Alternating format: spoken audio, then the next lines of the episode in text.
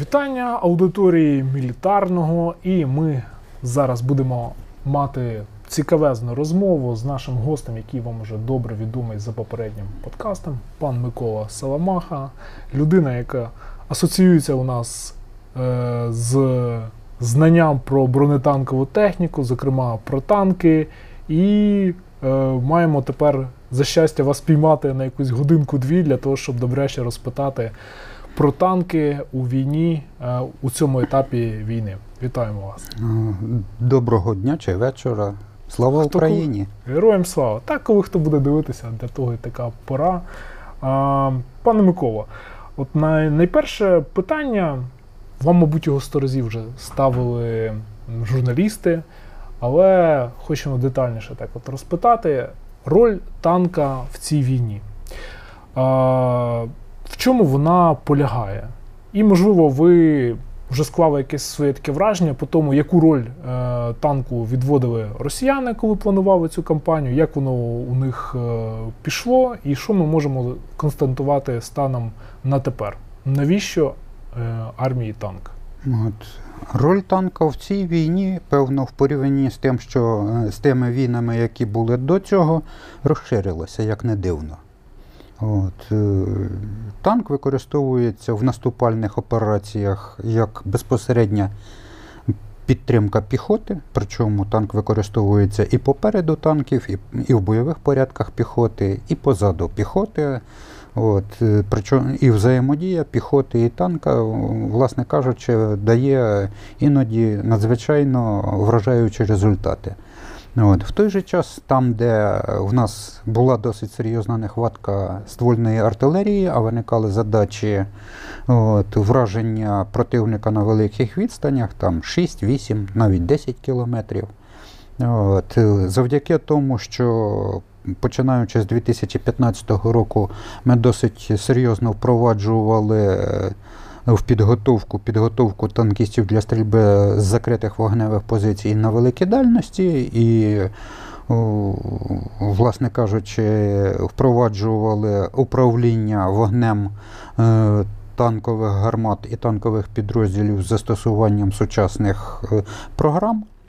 Кропива? Е, ну, Кропива вона більш універсальна, угу. а танкові безпосередньо то, що використовують, це все-таки гізарма. І це призвело до того, що, власне кажучи, досить часто танкам приходилося виконувати е, роль артилерії. З закритих позицій. Стрільба з закритих позицій по ну, перейшли до коригування за допомогою безпілотних літальних апаратів, і е, ефекти були досить несподівані для ворога. То ви оце саме маєте на увазі, що розширилися функції? Так, це розширилися функції. От. І застосування, власне кажучи, е, протитанкових керованих ракет От, танковими підрозділами зараз також е, почало заграло трошки іншими барвами. В якому плані? От, е, Ми в якості трофеїв отримали дуже багато ракет. От. І в якості трофеїв ми отримали е, дуже багато танків, які можуть застосовувати ці ракети. Тому Це щось типу комбата якогось на увазі? Значить, в Росії це Інвар, Інвар М. Mm От, А до цього е, це були ракети ще ті, якими я в свій час стріляв. Е, це комплекс Рефлекс. Угу. Україна також має ракетні комплекси, але проблема в тому, що для того, щоб стріляти е, тим же самим комбатом, який можна використовувати з Т-84 чи з е, Т-64БМ е, з Булата, от, перше, треба мати добре підготовлені екіпажі, друге, треба мати справні танки. І третє, треба мати в наявності ті самі комбати.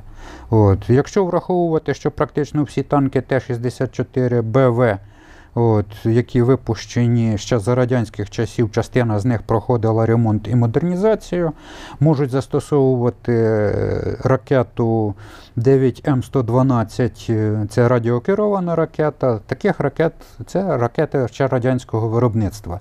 От, Ті, які в нас на території України були.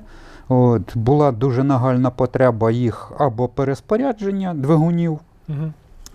Е, маршевих, або і перевірки за допомогою контрольно-перевірочних машин. От, е, на жаль, такі роботи проводилися досить часто. От, густо неефективно і, власне кажучи, великої кількості готових до використання ракет ми не маємо. І великої кількості машин також е, готових до використання. Чому? Тому що там є свої проблеми з тренуванням магнетронів. От, і є проблеми з підготовкою, власне кажучи, екіпажів, які можуть використовувати ці ракети. Хоча такі екіпажі є. Ну це цікаво. Це я від вас, мабуть, вперше почув про, про такі трофеї, що саме можемо використовувати керовані ракети саме з танків. Е, і російські ракети ми можемо використовувати з Т-84 і з Булатів. Е, В першу чергу ми їх можемо використовувати з танків. Т-73. е, м, З Т-72Б3, з Т-72Б3М і з Т-80БВМ. От. Причому треба е, звернути увагу, що е, той же самий приціл е, білорусько-французький Сосна-У він дозволяє використовувати ракети вночі От, е, з відстані 5 кілометрів і менше, а в день е, з відстані 6 кілометрів і менше. І росіяни після того, як е, отримали дуже серйозний шок, тому що стосовно тактики використання танків, ну вони йшли танковими колонами досить часто без розвідки, от, в намаганні тупо Мгм. Прорватися тут на Хрещатик.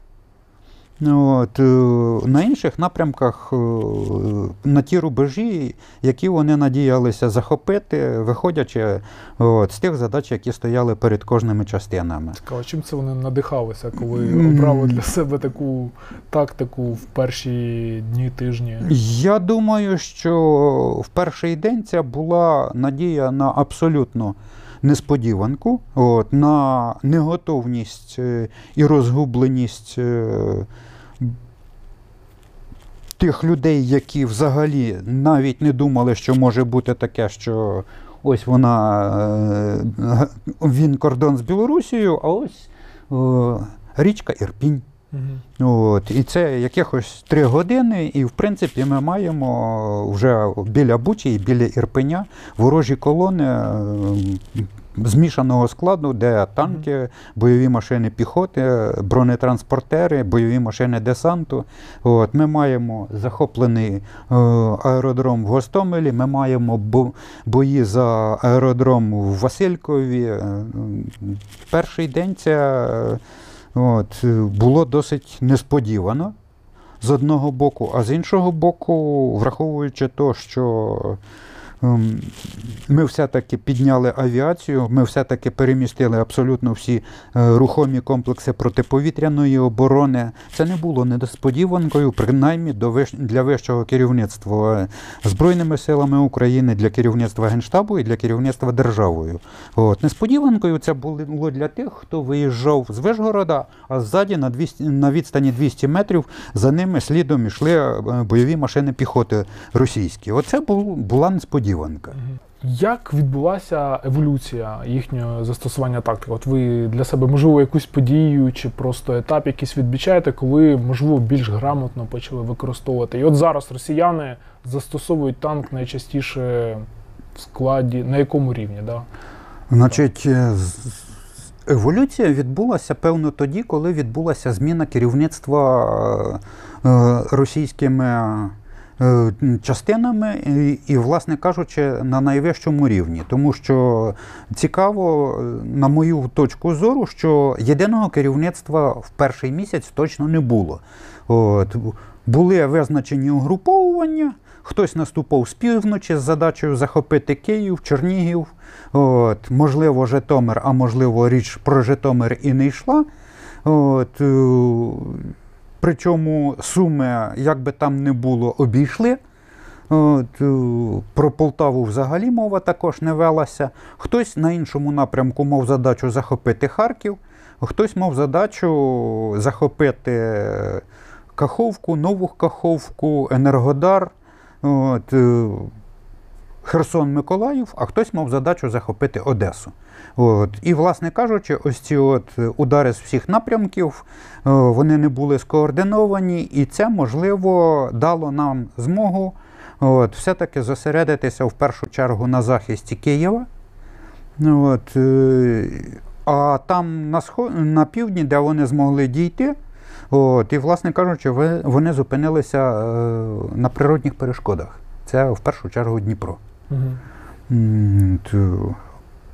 А вже після того, як е, їх наші війська з титанічними зусиллями от, змогли викинути з Київської, Житомирської, Чернігівської областей, Сумської областей, от, відбулася зміна керівництва, і там вже почалися більш ем, зважені дії. Чому? Тому що от, в першу чергу зараз роль піхоти російської виконує все-таки російська артилерія. От, враховуючи те, що в них величезна кількість стволів, от, майже не безкінечні запаси боєкомплекту, от, принаймні е, ще до цих пір. От, він вичерпується, але е, з, з, з- певно ще 2-3 е, тижні вони точно будуть використовувати в тих самих кількостях, яких вони зараз використовують. Ну а потім рано чи пізно настане та пора, коли вони почнуть відчувати голод, в першу чергу боєприпасів е, до реактивної артилерії, тобто е, реактивні системи залпового вогню, і певно, все-таки е, ті боєприпаси, які випускалися там останні 20-30 років. От, е, чому? Тому що ті боєприпаси, яким 50 років, от, там шанси, що вони будуть працювати в штатному режимі, все менші, менші і менші. Мгм. От, е, ну і, а, а далі, після того, як працює артилерія, вони зараз починають пускати танки, причому вони пускають там не 2-3 танка, як це е, відбувалося раніше, а це зараз вони збирають кулак, якщо там залишилося від танкового батальйону от, е, рота. Сім машин, вісім машин, то вони пускають роту. Слідом за ними вони пускають піхоту. Якщо вона здатна е, пересуватися і немає спротиву з нашого боку, от, то піхота може бути в броньованих бойових порядках. Як тільки йде спротив, от, е, а насиченість все-таки наших е, підрозділів протитанковими засобами дуже велика. Ну, От, і як тільки броня відчуває, що наші починають вести вогонь протитанковими засобами, там вже починаються дуже цікаві речі. От. Піхота спішується, тому що всі прекрасно розуміють, що згоріти в, БМП, в, БТРі чи в БМД шанси набагато більше, ніж отримати поранення осколкове чи кульове. А оцей е, принцип, коли не 2-3 танки, як ви сказали, а одразу там 7-8. Е, чим це продиктовано? Тим, щоб е, створити такий удар, що хтось та й пройде таки. Значить, е, так. От, е, концен- е, концентрація зусиль там на ділянці е, прориву, де створюється щільність десяток танків на 500 метрів, чи там ну, максимум на кілометр. Мгм. От, це ще радянські статути. От, полоса. Воюють, як книжка пише. Ну, Воюють, як книжка пише. А вже якщо щось. е, Ну, вони зараз почали відступати. Чому? Тому що книжка писала, що артилерійська підготовка атаки, після того йде атака. От, як тільки атака не пішла, то далі йде перегрупування від других ешелонів. Других ешелонів в них немає зараз, тому вже по книжці воно не завжди виходить. Далі йде працювати знову артилерія. От, і завдяки тому, що знову ж таки наші підрозділи насичені досить серйозно е, цей, переносними зенітно-ракетними комплексами, дуже рідко зараз працює е, їхня авіація. Якщо вона і працює, то е, вертольоти працюють шляхом пуску некерованих е, ракет е, на кабріруванні, тобто не зверху вниз, а навпаки, знизу вверх на максимальну дальність і для того, щоб не заходити навіть в зону діяльності наших так, в ту сторону, засобів. Ну, в ту сторону все рівно дуже неприємно, коли навіть в якихось там 30 чи 40 метрах від тебе розривається е, боєголовка того ж самого С-8. да. Мгм. От, е, приємного мало, принаймні. От, і, і якщо в перші е, там, дні От, їхня авіація літала буквально, ну, далеко ходити не треба. Той же самий Житомир, коли е, 500-кілограмова бомба потрапляє на територію військової частини. От, і дві сотки, одна потрапляє в трибуну, а друга е, всередину плацу. Прилетіли. От, відбомбилися. І, власне кажучи, за один тиждень е, по Житомиру було як мінімум два авіанальоти. От. е, Зараз такого немає. Авіація не ризикує, не долітає. Якщо і працює авіація, то авіація працює от, е, або з території Білорусі, або з акваторії Каспійського моря. Ну, раніше працювала з акваторії Чорного моря, це ті ж самі Ту-95, Ту-160, і ну, зараз пішли вже Ту-22М3. От. е, Або більш сучасні літаки, більш сучасними ракетними комплексами.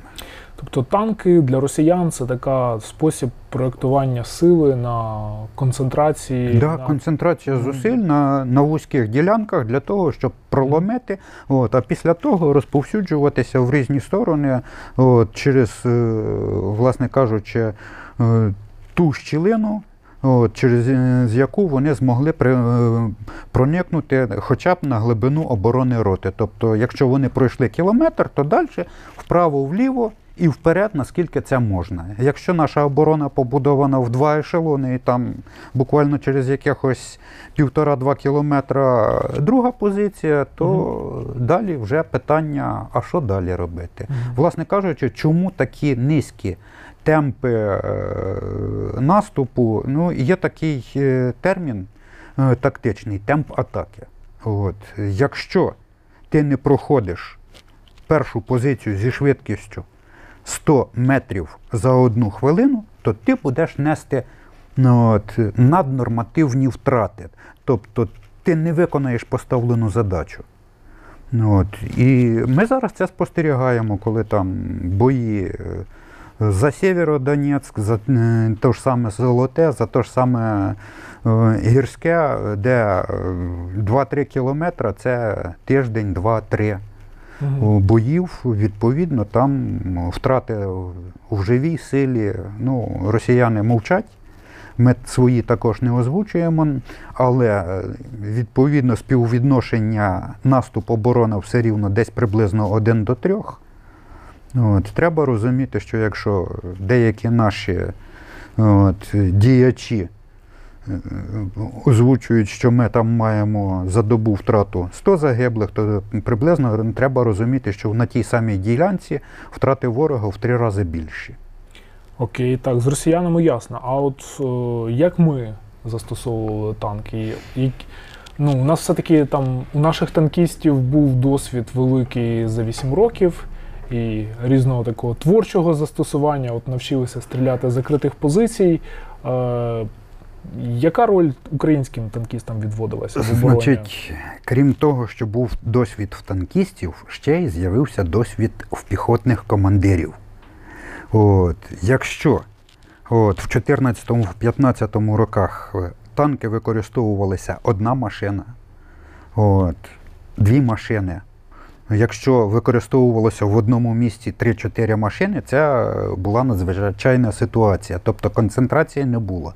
То починаючи з 24 лютого, от, ми почали використовувати е, танки в складі підрозділів більш грамотно. Цікаво. І якщо працював десь один чи два танки в відриві, то все рівно от, е, був зв'язок, от, е, надавалася допомога, і, і такі екіпажі не залишалися без підтримки і технічної, і логістичної, і без контролю командирів. От, е, Такі речі відбувалися дуже рідко. Як правило, ну, в механізованих бригадах е, танкові батальйони от, використовувалися або поротно, або повзводно. От, тому що якщо десь механізована рота створювалася ротна тактична група, от, то придавалося або один танковий взвод, іноді навіть два танкових взвода. От, і діяли вони на якомусь окремому напрямку, то командир ротної тактичної групи, піхотний командир, він мав досвід використання танків, і він розумів, як він їх може використати і як вони найбільшу користь принесуть для, е, для того, щоб виконати поставлену перед ним задачу. Ось ці от речі, е, власне кажучи, дуже сприяли тому, що ми змогли утримати. От, е, ну, я не хочу називати прізвищ і номера частин, тому що є інтерв'ю командирів бригад. От, вони краще знають ситуацію і вони змогли краще багато речей описати. От, е, є інтерв'ю окремих командирів батальйонів, командирів рот. Е, хто захоче, той знайде, подивиться і буде розуміти, про що йде мова. От, е, це одна сторона питання. І друга сторона питання. Ми почали використовувати ті танки, які ми отримали в якості трофеїв.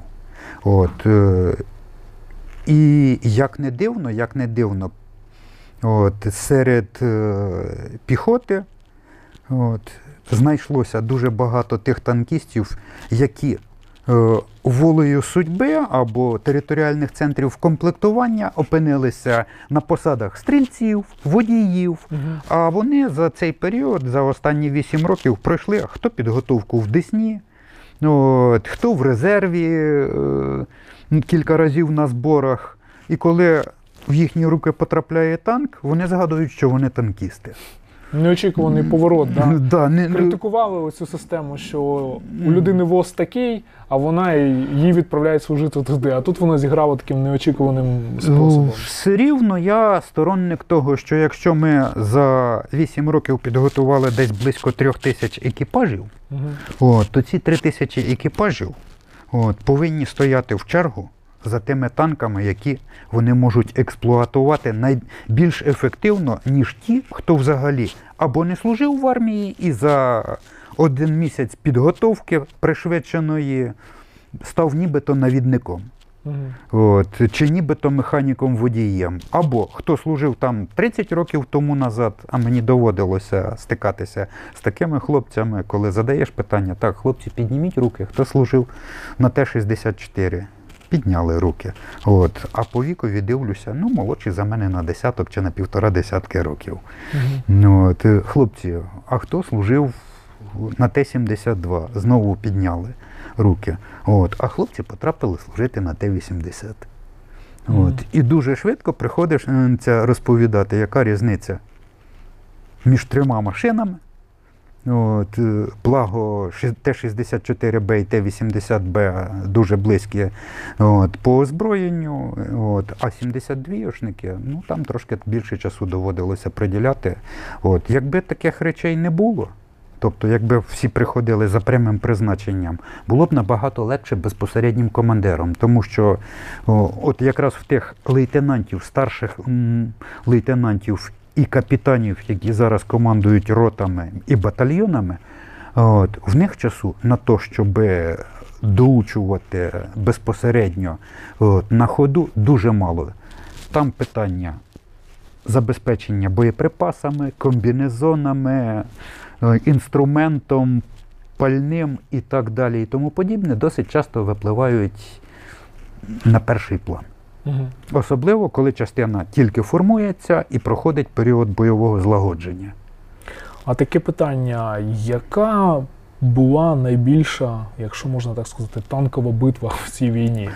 Відомо вам про якісь історії, де от прям там Значить, е, рота на роту чи десь ну, такого рота масштабу? на роту не було, але принаймні е, був випадок, коли от, е, наші чотири машини зустрілися з десятком машин рашистів, і, власне кажучи, умілі дії от, наших танкістів призвели до того, що прориву не відбулося. Рашисти понесли втрати. От я завжди кажу, що е, якщо поруч справа і зліва горить сусідній танк, то якщо ти не захищаєш власну землю, то в тебе бажання йти вперед точно ніколи не буде. Угу. От. е, І я ще завжди кажу, що коли прилітає перший снаряд і розривається, не залежить від того, осколочно-фугасний, кумулятивний чи бронебійно-підкаліберний, розривається на верхній лобовій деталі. е, е, Або рикошетить від верхньої лобової деталі, чи від е, е, лобової частини башти. От. Екіпаж або отримує контузію, і хтось з них все рівно почне тікати з танка. От. Або екіпаж залишається там навіки. От. е, Є випадки, коли доводилося робити три осколочно-фугасних постріли, щоб заспокоїти ворога, і відти вже ніхто не виліз. Є випадки, коли було достатньо одного е, пострілу, і після того механік водій відкривав люк і тікав. От. А відкритий люк це не працюючий стабілізатор. Ну, от. Якщо в екіпажу вистачить е, мужності перейти на аварійний режим роботи, тобто вимкнути стабілізатор і почати вручну працювати. Ну, буває і таке. Ворог різний буває. Мгм. От. е, А цікаво ще, чи є різниця в якості підготовки між е, українськими і російськими танкістами? І ще таке підпитання до цього питання: чи не склалось так, що ті танкісти, які воювали в складі так званих першого другого армійських корпусів, вони виявились там, можливо, кращими, більш підготовленими, ніж ті, що приїхали з Росії, власне. Значить, дві категорії танкістів в Росії. От. Перша категорія це чемпіони біатлону. Мгм. От, е, Дехто з них ну, задвусотився. Да, так, е, власне кажучи. От, е, і ну, я трішки володію ситуацією. Ситуація така: приходить контрактник. От, якщо він потрапив на сержантську посаду, от, в нього особливого бажання в поля от, на заняття немає. От, є прагнення начальником складу, ще щось і так далі, і тому подібне. А тут От, перед тим, як е, ввести війська в Україну, треба було скомплектувати. І комплектування в них відбувалося по принципу: ти будеш танкістом. От, е, тобто, Ти контрактник в сенсі, чи строковик, чи хто? контрактник, Угу. строковик. Різниці не було великої. От, кого піймали? Дірка в екіпажі призначили. От. Якщо екіпаж більш-менш е, злагоджений, тобто якщо два чоловіка підготовлені, третього вони ж розуміють, що якщо бій, то вони, вони будуть залежати від його рівня підготовки. От.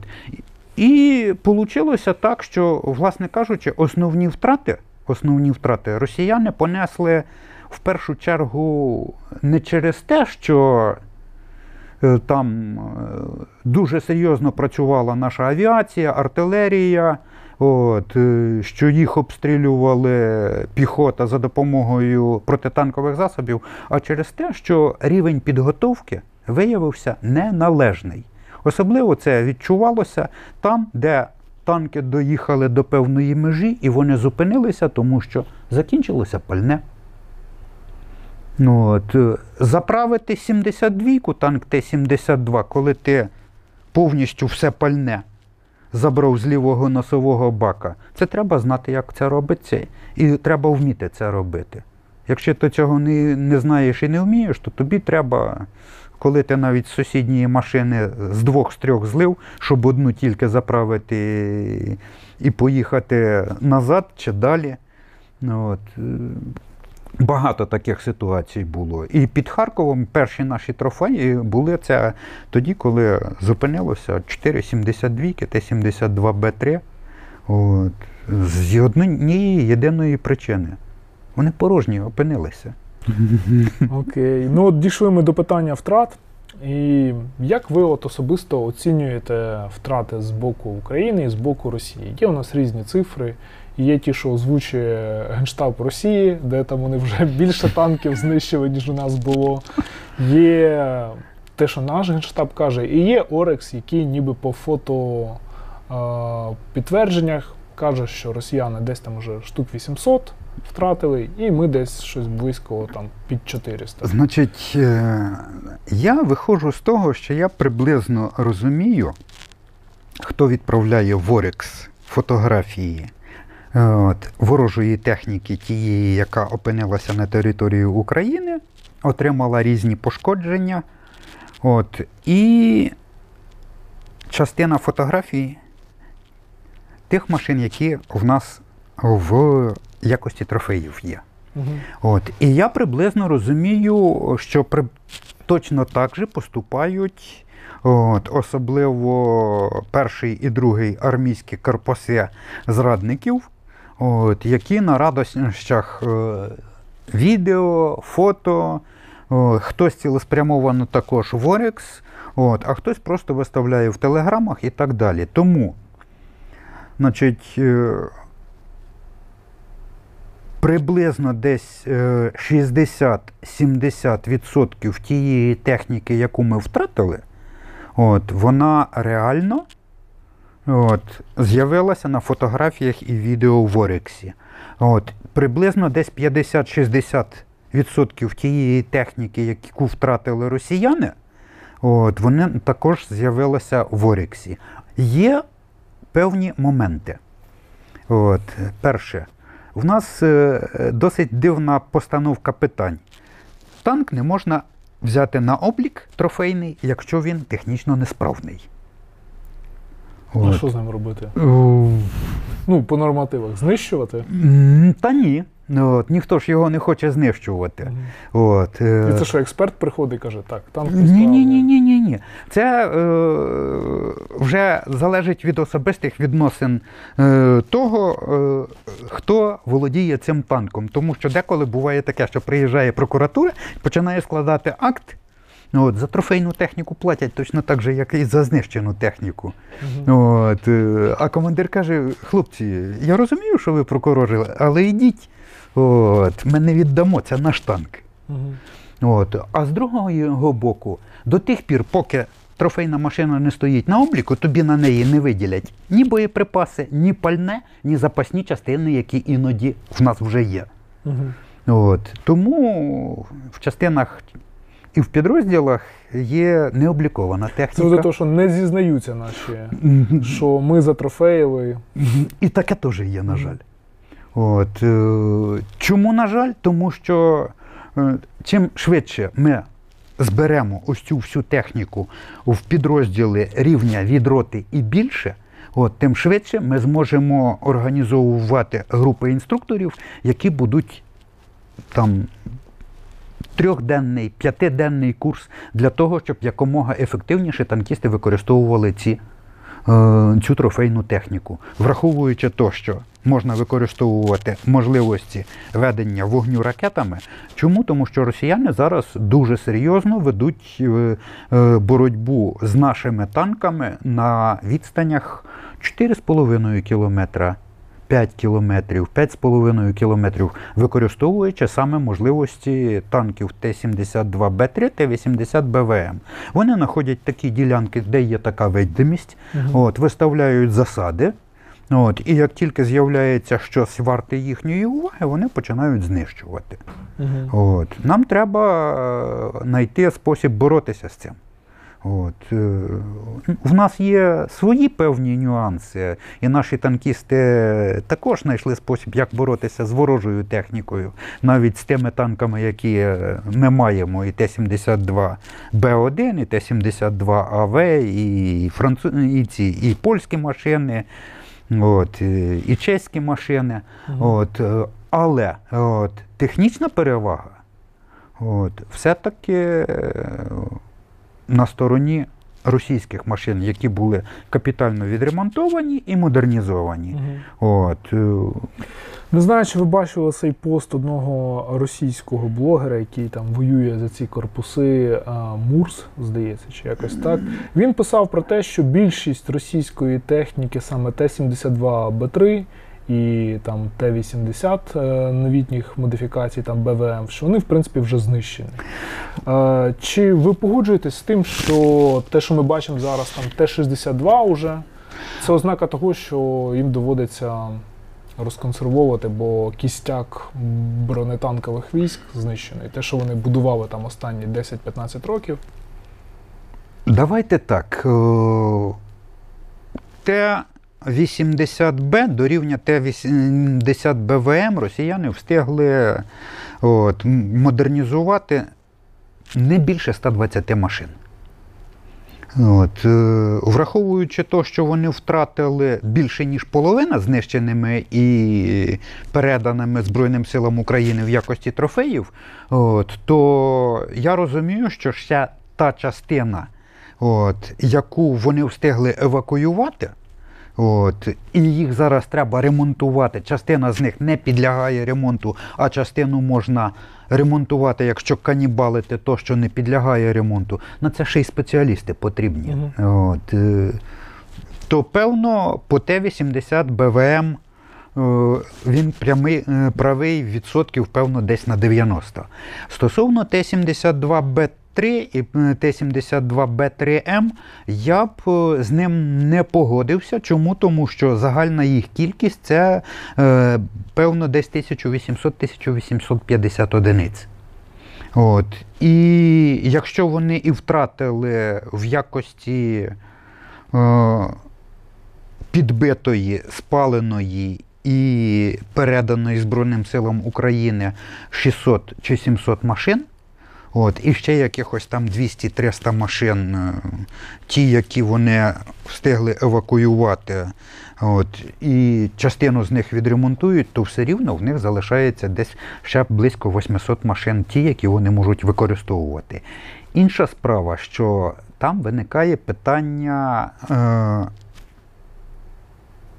Частини зараз вже йдуть так зване друге формування. Мгм. Тобто більшість з тих танкістів, які служили на цих машинах і які б мали хоча б якийсь досвід їх експлуатації, от, вони або вже не хочуть воювати, от, або вони вже не можуть воювати.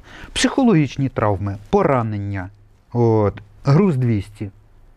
От. А навчити особовий склад використовувати ці машини, от, враховуючи те, що там є дуже багато конструктивних недоліків, і для того, щоб їх ефективно використовувати, треба розуміти, от, як обходити ці конструктивні недоліки. Тому от, самий варіант це зараз витаскувати то, що можна витягнути. Це ті Т-62М, які вони готували для передачі, певно, в перший і другий армійські корпуси наших зрадників. От, е, а потім відмовилися від цієї ідеї. Ну там уже їх на Луганщині навіть бачили. Ну, я це розумію. там- От, е, і зараз е, вже пішла мова про те, що все, що вони заведуть на базах зберігання з танків Т-64А, Т-64Б1, вони будуть тягнути сюди, але знову все впирається в те, що е, такі машини зможуть експлуатувати тільки або в перших других армійських корпусах, хто вже має досвід їх експлуатації, або ті, хто в свій час на них служив, а це вже діди, яким за 50. От. А іноді і за 60. Мгм. От, тобто це ті добровольці, які погодяться отримати в якості підйомних 200 тисяч рублів, після того позаритися, що їм виплатять наступні 250, якщо вони протягом там місяця живі залишаться. Тому що зараз вже перший, перша виплата за місяць служби 450 тисяч рублів. Мгм. От. Для Росії це шалені гроші, тому що це е, річна зарплата от, е, в середньому по Росії за один місяць. Тобто пояснення появи цих Т-62М таке, що вони просто їх готували і найшвидше можна їх е, задіяти. А на базах зберігання у них ще там багато є Т-72Б3. Т-72Б3 немає на базах зберігання. Вони всі були в частинах, їх ніхто не накопичував на базах зберігання. Є Точно так же Т-72Б. Є, є Т-72Б, Їх небагато. Чому? Тому що все живе вони віддавали перед, е, під модернізацією Мгм. в Т-72Б3. От. Є Т-72АВ і є Т-72Б1. От. Але для того, щоб їх відновити, це все рівно треба мати запас двигунів, це все рівно треба мати запас прицілів, це все рівно треба мати там відсотків 30 комплектуючих по електроніці, е, і це треба мати потужності промисловості. А е, на наше щастя, росіяни знищили кілька своїх бронетанкових ремонтних заводів. От. Атамановка це е, біля Чити. Мгм. От, е, власне кажучи, я не знаю, чи він працює зараз, принаймні три роки тому назад. От, е, на заводі залишалася охорона, директор і е, бухгалтер. От. Набрати спеціалістів в сонячному Забайкаллі. От. Вони фізично стільки не живуть там. 40 років людина спивається. 50 років це вже древній древній дід. От. Яка там специфіка? 60 життя, років це довгожитель. Значить, е, в Уссурійську був бронетанковий ремонтний завод. Його знищили дуже давно. От, е, ну і, власне кажучи, залишився е, Стрєльна. Там є своя специфіка. Це Т- Т-80Б, Т-80БВМ.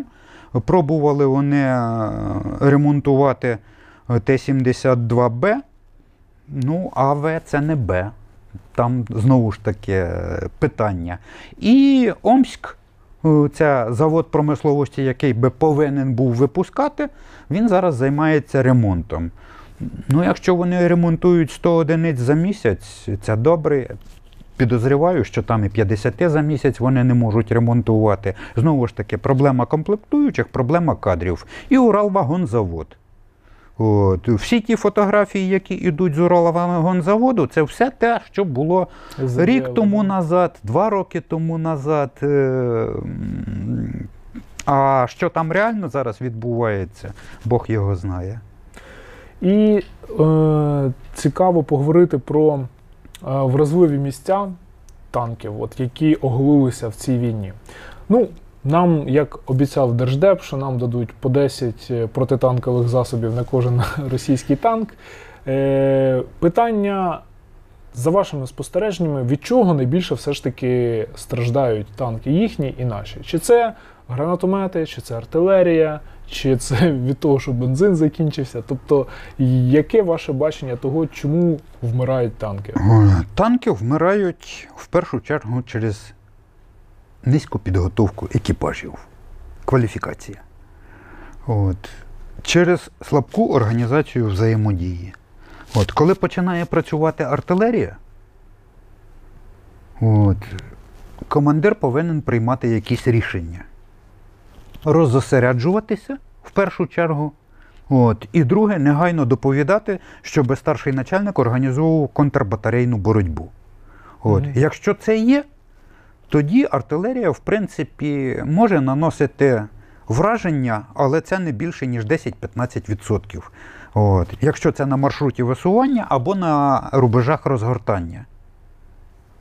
От. Якщо танкісти отримують враження більше 15%, значить щось неправильно в консерваторії. От. е, Ми дійсно отримали по 10 протитанкових засобів на кожен танк.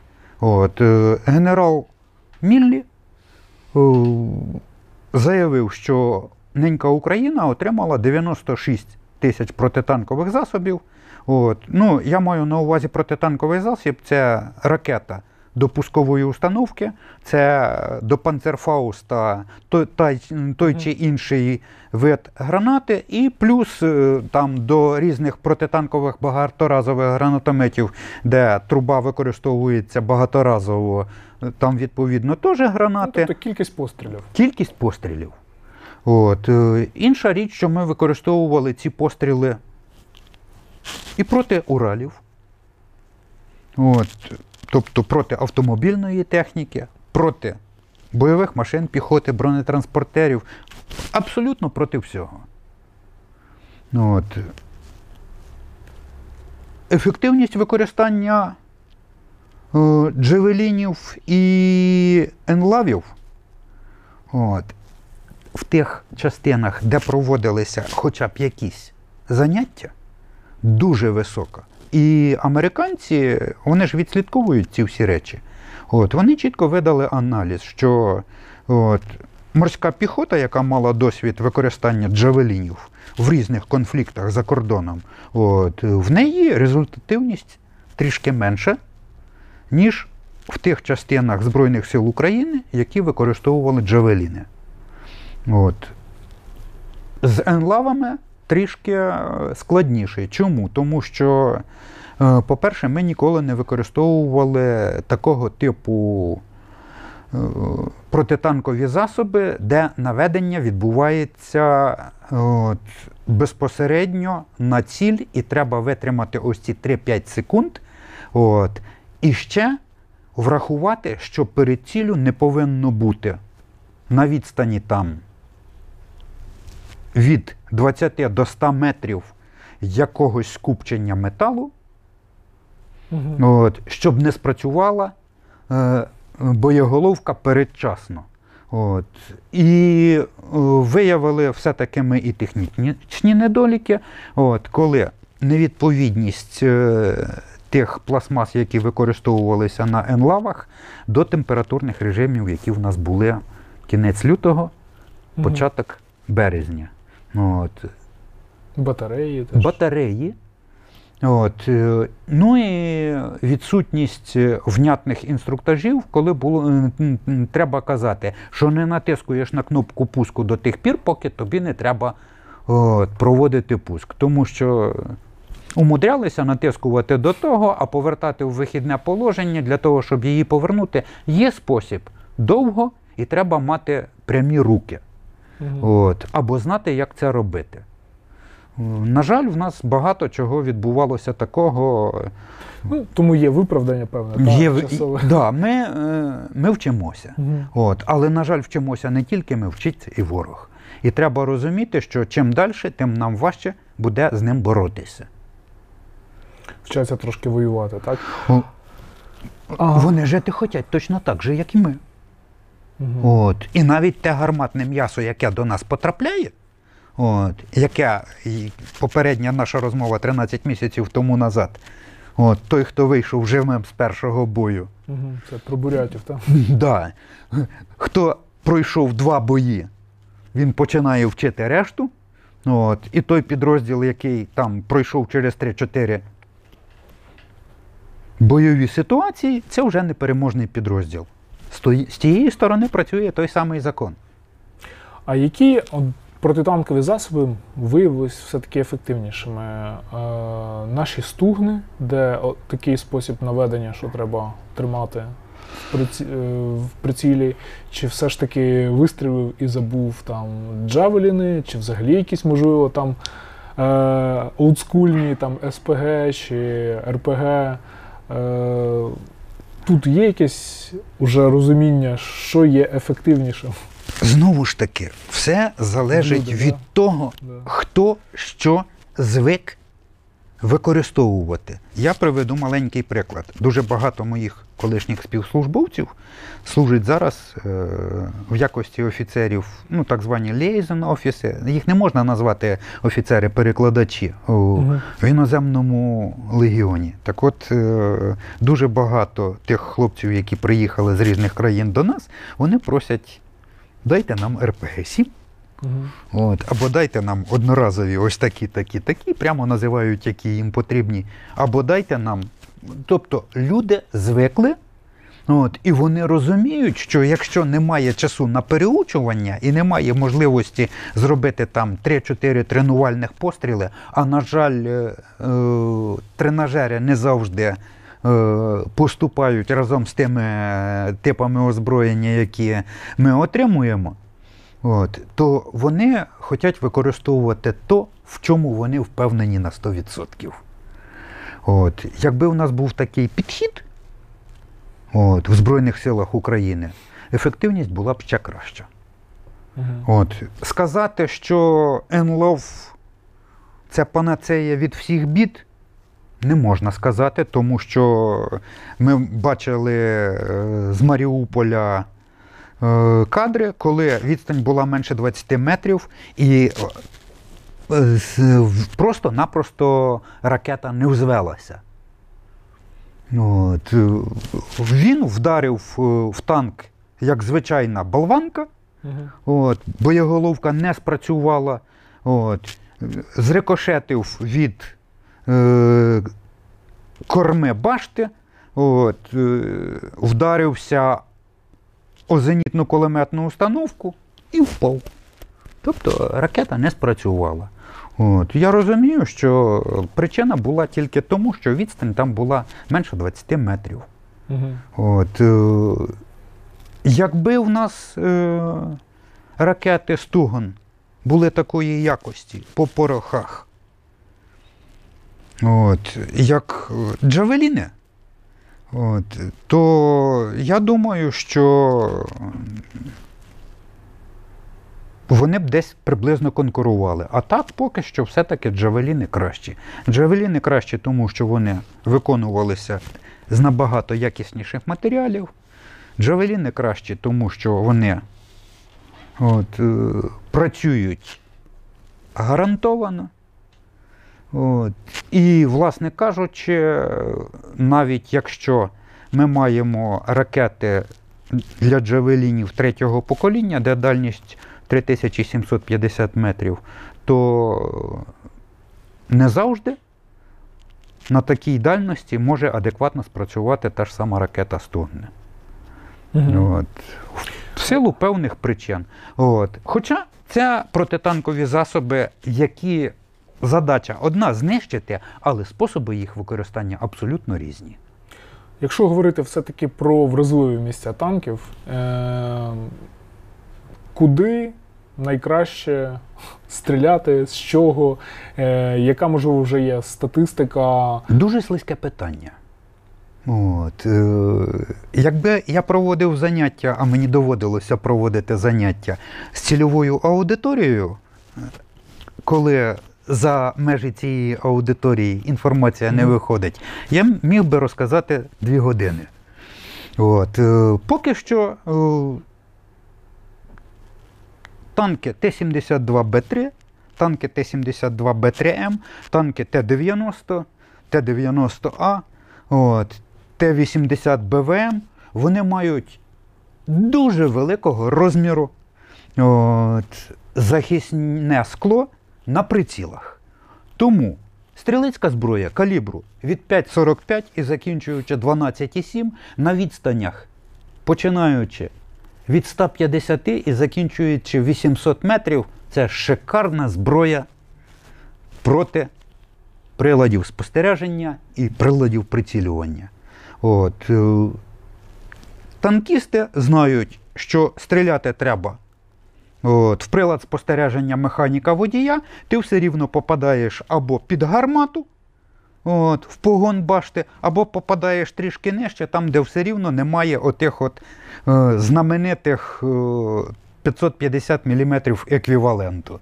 Тому, якщо це бортова проекція, треба розуміти, що є кліренс 50 см, а далі пішло порядка 30 см, там, де знаходяться снаряди і заряди.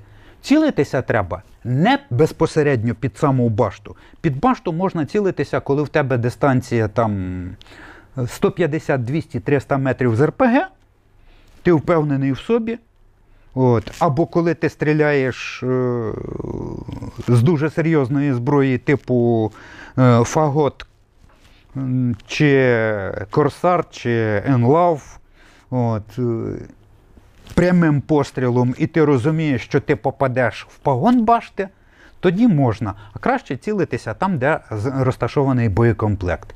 От. Дуже багато ось тих от картинок, коли Бачите, башта і посунулася в сторону на пів метра, або летить на висоту 35 35-40 метрів. Це якраз результат стрільби по тому місцю, де товщина броні буває всього-навсього 30 мм. Угу. От, а всі танкові е, корпуси танків Т-64, БВ, Т-72 різні, Т-80, от, вони мають форму редана. Борта 80 мм, а далі пішло під нахилом 25 мм, 30 мм. Якщо попасти в ось ті 20 см, то пробивається воно аж бігом, а далі там знаходиться, як правило, бойовий заряд. Угу. От по захищеності від російських танків, е, який рейтинг? Да? Який найбільш захищений і який найлегше? Все-таки? Т-80 БВМ захищений краще всього. От. Після того, певно, Т-90А. Ну і Т-90М їх всього зроблено 20 одиниць. 10 лишилося для параду на Червоній площі. От. 10 потрапили в неньку Україну. Один вони показують, як він веде вогонь. Розказують, що це він в бою, а я там противника не бачив. Тобто зйомки десь е, на полігоні, е, стрільба на відстань більше 2,5-3 кілометрів. От, і там от, знищили два БМП, три танки. е, От, а танкіст розуміє, що там противника і близько не було. От. І одна вражена машина там, де е, ну, росіяни кричать, що ми самі її підбили, тому що ми розуміли, що вона відти не вернеться. От, е, а наші тероборонівці розказують і показують, чим вони її підбили. Там було чотири враження за допомогою різного типу гранатометів. Угу. А чому вони продовжують далі оці мангали чіпляти? Тепер уже на Т-62. Вони показали хоч якусь ефективність. е, Абсолютно ніякої ефективності. Е, Розумієте, коли е, в керівництво, яке сидить дуже високо, закралася якась ідея, що ось воно повинно працювати, от, а з фізикою люди в школі не дружили. Переконати е, генерала, в якого три зірки на погоні. Тобто це управлінський просто бах, вони Ну, так. ще з начальством сваритися. Краще почеплю та і все. Навіть е, ну, це, це одна сторона питання, а друга сторона питання екіпаж якось же ж треба сказати, що ми ж для Мгм. тебе все робимо, щоб тебе захистити. Ось дивися, бачиш, в тебе над головою решітка. По тому, як ми відновлюємо е, техніку, чи багато вдалося з тих, які вивели на полі бою танків, е, відновлювати, зокрема в польових умовах? Чи ми змогли налагодити це питання? І як цю проблему вирішують росіяни? Чи втягнуть вони в Росію, чи тут щось розгортають, якісь мобільні майстерні, ремонтні? Значить, е, все-таки більшість техніки вони тягнуть в Росію. Чому? Тому що мобільні ремонтні майстерні це хороша річ. От, для того, щоб проводити агрегатний ремонт, потрібні спеціалісти досить серйозної кваліфікації. От, і е, потрібні наявність тих агрегатів, які необхідні. Коли починаєш завозити той же самий пересувний якийсь ремонтний орган, от, е, батальйон армійського підпорядкування, це колона 150-200 машин. От, різної спеціалізації, різної направленості, і це треба е, по території їх розосереджувати. Інакше прилітає точка У або е, якийсь аналог, і, і все те, що ти там старався відремонтувати, воно може згоріти другий раз. От, е, тому, відповідно, виходячи з такого розкладу, е, відстань повинна бути від лінії фронту як мінімум 200-300 кілометрів. От, е, все рівно е, дотягнути туди техніку зі збірного пункту пошкоджених машин, о, це 5-6 годин. От. А- коли техніка відновлена, привезти її назад, ті ж самі організувати колону 10 трейлерів е, при сучасній насиченості народного господарства такими речами це не проблема. Мгм. От. А от проблема втратити досить спеціалізовану техніку е, для ремонту. От. Це боляче. Тому навіть росіяни це розуміють і ремонт вони організовують в себе. От. е, Ми це також розуміємо. Тому або приїжджає ремонтна бригада в складі двох-трьох чоловік і е, за допомогою екіпажів е, чи ремонтного підрозділу бригади на місці проводить ремонт то, що можна, або машина вантажиться от, і вивозиться туди, де можна провести вже більш серйозний ремонт. От, Ну, не будемо уточнювати. да, куди, вклю- да. вклю- включаючи те, що техніка е, от, вивозиться в тому числі і за кордон. От я оце хотів запитати, наскільки це помічна така справа з боку союзників? Е, чи це просто декларативно? От ми вам. Ні, це не декларативно. Ну, і маю на увазі, чи це прям відчутна така допомога? Е, Давайте виходити з того, що е, можливості одного з таких заводів, на якому я був рік тому назад, це е, два-три десятки машин на місяць це капітальний ремонт. Мгм. От, враховуючи те, що в них є от, запас агрегатів, тому що вони е, ремонтують цю техніку, це основний їхній рід діяльності, і в них є цехи, які роблять капітальний ремонт таких самих агрегатів, тобто в них є складські запаси. Тому при належній організації, при тому, що е, роботу вони виконують не безкоштовно, що за цю виконану роботу хтось платить, Мгм. От, е, ми отримуємо, власне кажучи, протягом місяця, певно, для відновлення е, втрачених машин, ну, принаймні 2-3 роти. Тобто такий тил у нас, скажімо, за лінією кордону теж є. Так як Ну. росіяни тягнуть в Росію, то ми так е, для Ми- нас роль такого тилу за кордон трохи відіграє. Ми самі також ремонтуємо. Мало того, Ну, це е, взагалі така просто тема Да. чутлива, бо пам'ятаєте, то сюжет показали, потім прилетіло. Ну, за той сюжет е, треба судити, відверто чесно кажучи. І того, хто інтерв'ю давав, і того, хто інтерв'ю організовував. Тому що ми втратили спеціалістів. І кров людська не водиться. Хтось захотів попіаритися, треба відповісти за зроблене. Так. А, тут принагідно ще хотів запитати взагалі за долю Т-64. От е, ми, у нас було зосереджено все-таки ближче до кордону російського, да, підприємства, які спеціалізувалися на цій техніці, і більше у нас Т-64 не стає, тільки менше. От ваше бачення того. Е, Взагалі майбутнього цього типу танків, чи він взагалі в ЗСУ має майбутнє там найближче десятиліття, чи все-таки оця війна це вже буде щось таке е, остання епоха, де Т-64 буде основним бойовим танком Збройних сил України, а далі доведеться все-таки шукати, а що буде замість нього. От. Не хотілося б е, песимістично пророкувати, от, але я підозріваю, що Т-64 от, е, в зв'язку з тим, що нам доведеться воювати ще не місяць і не два, от, е, залишиться не так вже й багато. По-перше, треба розуміти, що Т-64 це дві бригади, ті, які у нас танкові є. Це 17 і 1. Угу. От, і це частина механізованих бригад, от, е, так звані е, ті бригади старі, які були. От, і вони мають дуже великий досвід і експлуатації, і ремонту, і, власне кажучи, от, е, це ті бригади, які будуть по максимуму ці машини експлуатувати. Всі нові формування, які ми будемо мати, це все рівно буде та техніка, яку ми отримуємо або ще отримаємо.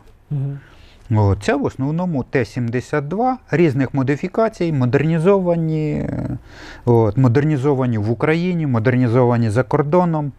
От, е, вчимо, от, вчимося. От. Ефект від використання буде з часом зростати, тому що знову ж таки перший бій, другий бій, третій бій. От. А далі можна воювати і отримувати перемоги над ворогом. От, е, якщо ми зможемо зберегти до звільнення всієї території України 200-300 танків Т-64 І зможемо з того, що вийшло з ладу, відновити ще сотню чи дві, от, то це буде, власне кажучи, той кулак, який можна буде залишити от, е, для експлуатації до тих пір, поки ми або не будемо мати новий танк, от, або ми не вступимо в НАТО. От, і тоді е, мова буде йти, певно, вже перехід на новий стандарт от, і на експлуатацію тих машин, які буде НАТО от, використовувати. Чому? Тому що я підозріваю, що в найближчі 10 років от, е, в НАТО залишиться 2-3 основних машини. От, які це будуть машини? Не знаю. От, е, Абрамси в якійсь версії це точно, певно, будуть. Леопарди, їх не так багато. От, їх на всіх Багато. точно не вистачить. До речі, вам не дивно, що це ніби війна іде, а такого, щоб е, там чи французи, чи німці завантажили контрактами свої підприємства на сотні нових танків, якось щось не чути. Ну, Маючи там скільки у Німеччині там 200 з чимось е, леопардів, у Франції там штук 200 леклерків, і якось хлопці не дуже чухаються. Вони живуть в іншому світі. В них є п'ята стаття НАТО. В нас її немає. Ми тільки союзники. Ні, ну та це зрозуміло, але ж все одно, якщо війна почнеться, то все е, буде вирішуватися. Якщо війна почнеться, от, то почнеться війна з проведення повітряно-космічної операції проти Росії. От, і там будуть задіяні трошки інші там вже не до чинники. танків буде, так? От, е, ні, танки потім будуть. Угу. От, але Росія потім е, не в змозі буде огризатися навіть тими танками, які вона має. Чому? Тому що крилаті ракети, балістичні ракети, ті ж самі F-35, ті ж самі ударні F-22, ті ж самі авіаносці. От, е, Шансів немає. Ну, пошвидше, пошвидше. Так. Ну, пошвидше. Це ми трошки відхилилися. Давайте до танків повернемося. Хотілося ще про трофеї трошки уточнити. От ви сказали, що є така ситуація, що в- в різних підрозділах є розрізнені там типи машин. Той Т-72Б3 захопив, той Т-80БВМ, а доцільніше було б їх там якось е, зосередити в одному, підготовити людей, боєприпаси, це все номенклатура. От е, питання, чи є вже такий досвід? Чи є у нас, скажімо так, русські роти танків? Чи Ну, я вам так хочу сказати. В одній з бригад в батальйоні механізованому угу. шість танків Угу. трофейних. це вже такий спрацьований Це- юніт? Це, це, це руська рота чи це українська рота? Ну таке вже наближається до того, щоб бути. От, е, в, дру- в другій бригаді. От. Однією веселою компанією вдалося відновити ну, от, 3 Т-80 БВМ. Угу. Ну, три дня ми там пробули. Угу. Тож, теж механізована бригада. А які відгуки, які реакції у наших е, Значить, на російську техніку? Все залежить від рівня підготовки. От, е, принаймні, принаймні, от, е, ті, хто добре володіє танком Т-64, вони розуміють, які переваги в танка Т-64 і які переваги в тій техніці, які вони мають в якості трофея. І вони знаходять способи, як використовувати ці переваги трофейної техніки, а де використати танк Т-64Б. Через те, що в нас є певні переваги. От, е, навіть коли зі спеціалістами спілкуємося, от, коли задають питання, слухай, а як же ж так? От на 64-ці, поки йде заряджання, ти прицілився, натиснув на кнопку пострілу і чекаєш. І коли процес заряджання закінчився, от, тут же лунає постріл, і ти заряджаєш або наступний, або якщо стоїть серія, о, то ти шукаєш наступну ціль і знову навів і чекаєш. От, е, ну, провів замір дальності до цілі, навів і чекаєш. От. А чому на, на танковій Т-72 не так? От. Кажу, та тому що там логіка абсолютно інша. Там стоять реле послідовно, один за другим. Поки реле не отримало сигналу від попереднього реле, що клин затвору закрився, не загорається сигнал готовності в полі зору прицілу. До тих пір, поки цього сигналу немає, що ти натискуєш на кнопку пострілу, що ти не натискуєш, результату не буде. От. Як тільки ти побачив сигнал, тобто реле спрацювало, от тоді ти натискуєш і спрацьовує наступне реле, яке проводить постріл. От. е, Я вже давно казав, 13 місяців тому назад, що машина та, яка потребує дуже серйозної підготовки особового складу. Я не відказуюся від своїх слів. Мало того, зараз пішли нові ночні приціли модернізовані. Особовий склад на ці машини готувати треба ще із врахуванням того, що нові нічні приціли потребують нових знань в особового складу, навідників і командирів танків на всі типи Т-72, АВ, Т-72М, Т-72МР треба готувати. От, причому готувати треба серйозно. Чому? Тому що е, ефект використання цих машин може бути набагато більший, от, ніж звичайних Т-72АВ, які не мають тепловізійних прицілів. Тому що тепловізійний приціл можна використовувати в день на дальності 3-3,5 кілометрів, і результати можна мати навіть краще, ніж на танковій Т-64Б, на якому немає такого тепловізійного приціла. Ну, правда, зараз ми встигли багато Т-64Б е, В модернізувати починаючи з 2017 року. Угу. От.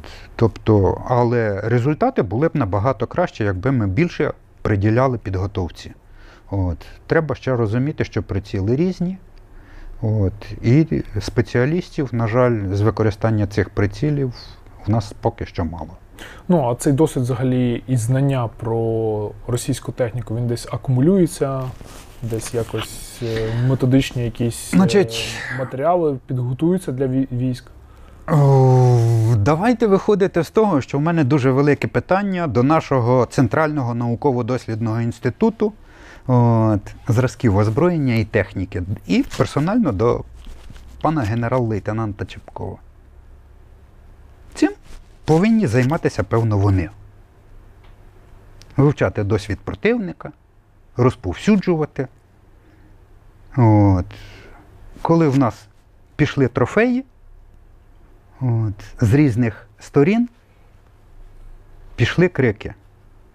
Є техніка, а як її використовувати? От. Можливість в свій час от, е, добути деякі матеріали була ну, в силу різних причин. Десь щось з'являлося в мережі. От, просто вча- треба було вчасно це все діло скачувати, тому що зараз ресурси закриті. От, і накопичувати. От, е, уже десь числа до 10 березня от, вдалося написати інструкцію з використання От, Т-72Б3, після того інструкцію з використання Т-80БВМ. От. Ну а потім е, група ентузіастів з, Харківського інституту танкових військ на підставі таких матеріалів е, е, змогла розробити ролики. От, е, сайт називається е, Територіальна оборона G7. Угу. От, е, вони зараз на цьому сайті дуже шикарні матеріали, починаючи від е, тактичної медицини, е, мінної безпеки, використання різних стрілецьких е, засобів, гранатомети, станкові гранатомети, в тому числі і використання танків. Т-72Б3, Т-80БВМ, короткі ролики 2-3 хвилини, розбито на кілька, тому що якщо дуже довго, е, люди е, не сприймають. А так, завантажив Тобто, собі. кажучи, захопили Да, танк, і- і- і можна, так, да. як завести, Можна, можна вчитися. Мгм. От, і, і е, коли приїхав під Харків,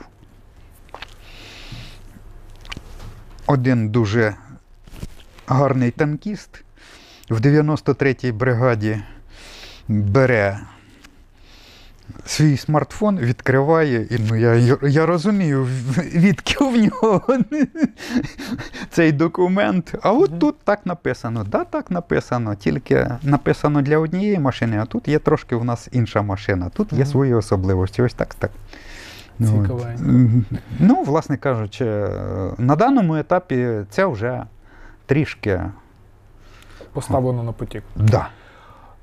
Про танки, які ми отримуємо від е, наших партнерів. Е, Переважно це Т-72 різних модифікацій, які робились там в Польщі, в Словаччині, в Чехії. Які там от є нюанси? Чи це е, те, що називається голі машини, чи вони все ж таки модернізовані, і там якісь є переваги? Машини різні. От, е, дуже багато залежить від того, як поступає наше керівництво. Якщо машини голі, от, проблем же ж немає. Можна ДЗ навішати. Приїжджає заводська бригада з шаблонами, з бонками, з аустенітними електродами, з зварювальним апаратом. Дві-три години роботи. От, двох-трьох зварювальників. І після того можна прикручувати коробки, в які вставляється або ХСЧКВ, от, або щось інше. От, і ми маємо через до кінця робочого дня машину, яка вже повністю от, укомплектована або контактом першим, або Мгм. ножом. От, е, приблизно та сама ситуація. Ага. Тут приціл ще стоїть ТПН 4923 радянський. Давайте ми його знімемо. От, у нас є в Україні підприємства, які випускають там ТПН 4923 УМ або ТПН 1 ТПВ. Ставимо один з цих прицілів. От. Ну, відразу то, також і ТКН міняємо. Угу. Ну і справа пішла веселіше. Угу. От, засоби зв'язку нам все рівно доводиться міняти. Чому? Тому що ми використовуємо мотороли, от, е, шифрований зв'язок. Ну, да, він там невеликої стійкості, але це все рівно. От. Не радіостанція R123M, не радіостанція R173M. От. е, На жаль, ми не можемо використовувати е, радіостанції, ті, які зараз використовують поляки, тому що це наступний етап. Це треба бути членом клубу НАТО. Угу. От. Вибачайте, ми поки що. Ну, а якісь модернізовані версії вони надсилають, тому що ну, я бачив такі повідомлення у медіа, але ну, Бути впевненим, Т-72МР. От. номер один там. Тепловізійний приціл Драва Т. Угу. Значить, Вони є. модернізований є. Угу. Модернізований ТКН. Модернізований прилад спостереження механіка водія.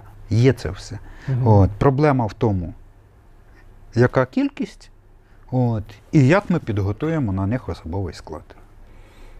А, По технічному стану я не знаю, чи можна таке питати, чи ні, бо я чув, що ніби в такому в дуже різному приходять стані. Е, Якщо технічний стан не відповідає тому, що нам необхідно, знову ж таки, ми маємо заводи, які здатні е, по технічному стану е, за досить короткий термін доводити до е, тих технічних умов, які дозволяють експлуатувати машину в бою. По тих ідеях, які лунають, що а давайте ми купимо Леопард 1, або давайте ми попросимо, хай нам передадуть Леопард 2. Ну, поки що тільки за ці танки говорили, щоб Україна там могла ще отримати.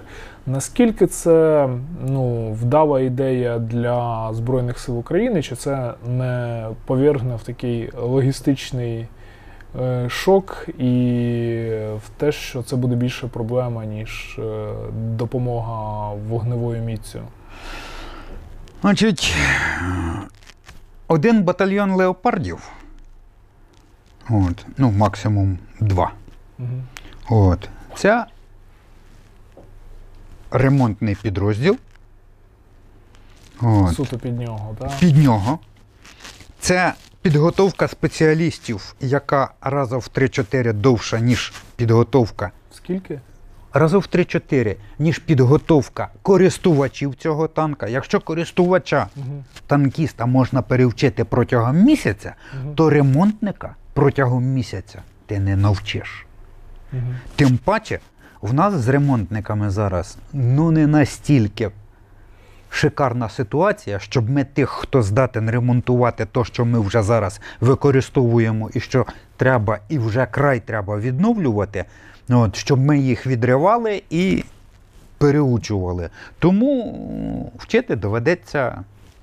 От. А далі пішло калібр інший, значить, мастила інші. Ну, ми з артилерією зараз Е, з- проходимо. Та навіть артилерія. От. Азот потрібен, потрібен. Заправили один раз повітря. Все, маємо проблеми. От. І, власне кажучи, багато чого. Тому от, краще отримати один батальйон Т-72, якихось там модернізованих, немодернізованих, ніж один батальйон леопардів перших. От. Питання, чи ми їх зможемо вишукувати і вишукувати нові по, по світу. Нові ми вишукувати не зможемо. Ну, я не маю на увазі нові, які зійшли з конвейера, я маю на увазі ті, які ще не задіяли. О, знову ж таки, е, не, хоті... широкий. не хотілося б озвучувати. Резерви ще є. Угу. Ще в межах сотні машин. О, це то, що можна. Єдине, Це сотня, це, це, це політичне. Сотня машин це три механізованих бригади. Це дуже ну, це три батальйони та, Да. механізов- танкових. Це, це дуже багато по нинішніх часах.